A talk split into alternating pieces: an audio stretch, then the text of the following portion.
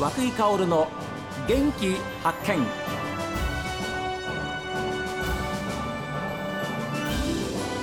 おはようございます。和久井薫です。和久井薫の元気発見。一日の始まりは私が発見した北海道の元気な人と出会っていただきます。今週は環境を考えてリユース事業を北海道そして世界に展開しているルーツオブジャパンの代表取締役港玄道さんにお話を伺っています。特に今はまあタイの方がかなり力を入れているので、まあ、少数民族にしてもその子供が山に捨てられてであの育てる人がいなかったら命を失う。それに対してその施設とかにどういうサポートができるのかとか、まあ、先日もあのバンコクにあるスラムでゴミ処理場にその住む人たちがいて、うん、1コミュニティが500人なんで56303000人ぐらい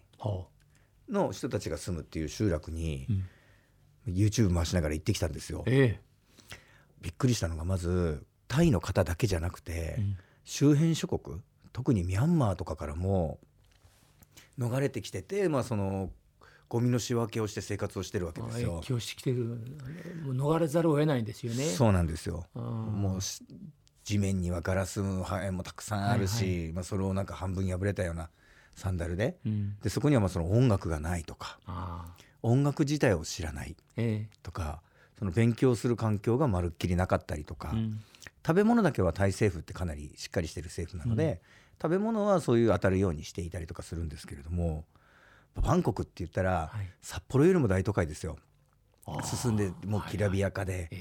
もう物価だってマクドナルド食べたって、はい、スターバックス行ったって札幌より高いですよ、えー、そんなすごいバンコクの中でもそういうようなスラムがあったりとか、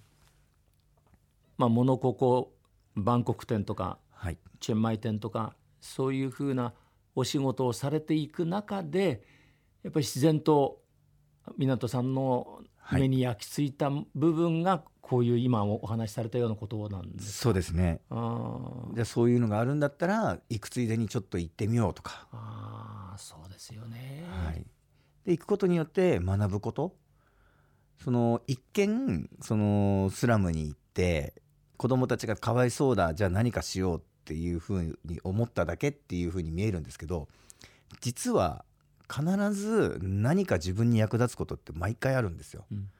例えばそこに行って学んだことはリサイクルのシステムなんですね。もう何から何まで仕分けしてるんです。まあ、その例えば日本で捨ててるような廃プラスチックであったりとか、はいはい、あの食品の残渣、うん、食べ物の残りですよねそれも実は彼らは仕分けることによって売れるんですよね。えー、で売り先っていうのが魚を養殖してる会社に売れるんです。ああなるほど。餌として。はい。だから本当のゴミなんてほとんどないぐらいにそこでまたこう自分の中のその経済観っていうものを学ぶわけですよ。新たな発見があるわけですよね、はい、どうして日本はできないんだろうっていう、うん。うん、ミャンマーのその国境に関してもそうですね。一見ただ支援しに行って本当にまあ2600人分のお米あげれたよかった、うん、すごかったねっていうだけでは実は帰ってきてなくて、うん、そこに、まあ、あんまりみんなに言ってないんですけども、国境沿いにものすごい需要を見つけてしまってその家賃が安くて、はい、より日本人の僕らの中古品そっちのマーケットの方がいいんじゃないかっていうのを行ったついでに見てしまって今そういうところに出店計画を立ててるんですけども。ですのでまあ一見自分のために行ってるんですけども後からこう何か何か感化が返ってくる、はい、はい、でそれが特に自分の足を使うことがその僕は発展への秘訣なのかなっていつも思いながら、何かやる時にはまあどうせ見返りを考える方もいらっしゃいますけども、はいはい、見返り考えないでやったらどうせ何かくっついてくるしっていう思いでやってます。本当にまさしく今やってらっしゃることってのは、えー、毎日の仕事が未来につながってるっていうあの、まあ、今のが当たり前じゃ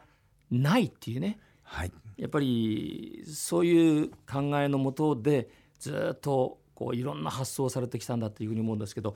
あの今いろんなあの支えを援助をされていらっしゃる湊さんですけれども東日本大震災の時の支援活動も半端じゃなかったんですもんね。そうですね。すごいやりましたね。だってもうあれでしょ？3月11日に発生してもう3日後にはそうそう10トンの物資を被災地に送られていたということですよね。はい、はい。はあそれもやっぱりいろんな行動発想っていうのは根本はそういうところから出てるんでしょきっと。そうですね。自分にしかできないこととか今自分ができることみたいなところで、うん。ついついこうそれを発見するとやってしまう癖がありまして。で北海道に来た被災者の存在の皆さんたちのことを知ったら家財道具一式をあ送り届けたりねはい。されたようですけれども。はい。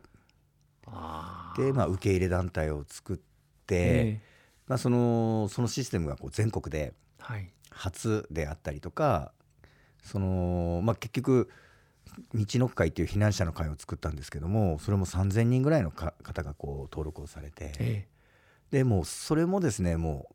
はちゃめちゃに会社のことを忘れて数年間没頭したんですけども STV のその僕らの町からの人たちと一緒にこうやって、えはい。その友情が5年後10年後に違うことでこうつながって、ああなんかこう違う企画に変わっていったりとかはい。っていうその出会いっていう部分もあるのでやはりその苦労は買ってでもすれっていうんですかね。なんか動くこととかはい。それが僕は重要かなってすごく思います。もったいないっていう言葉があるんですけどはい、僕もったいないっていうのは非常に日本語として僕好きなんですけどね。その地球温暖化とかの問題もプラスチック問題とかはい。もうもの人類がもうどうにもできないぐらいの状況に今入ってきてしまってるわけですよね。えただもう重要なことはそこで今どう立ち返って考えれるかその答えは僕は物にあるのかなと、えうん。物を大切にする心もったいない心。うん。でそれを日本だけじゃなくて、はい。世界中のその不要品を場所が変われば価値が変わるネットワークを作っていってアフリカのものをアフリカの中古品をアメリカに持っていくとか、はい。アメリカの中古品をイイタリアに持っていくみたいな。でその中で余ったものは日本に持ってくるみたいな。そういうネットワークを世界中に作れたら世界のゴミが一気に減って、はい。世界のその価値観もったいないとか、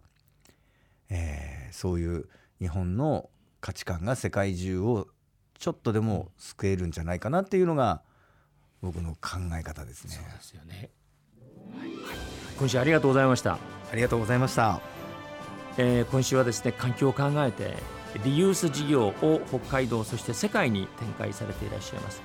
ルーツ・オブ・ジャパンの代表取締役え湊玄道さんにお話を伺いました本当に貴重なお話ばかりでした、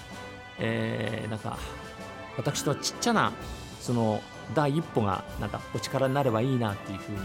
感じる1週間でしたありがとうございましたありがとうございます。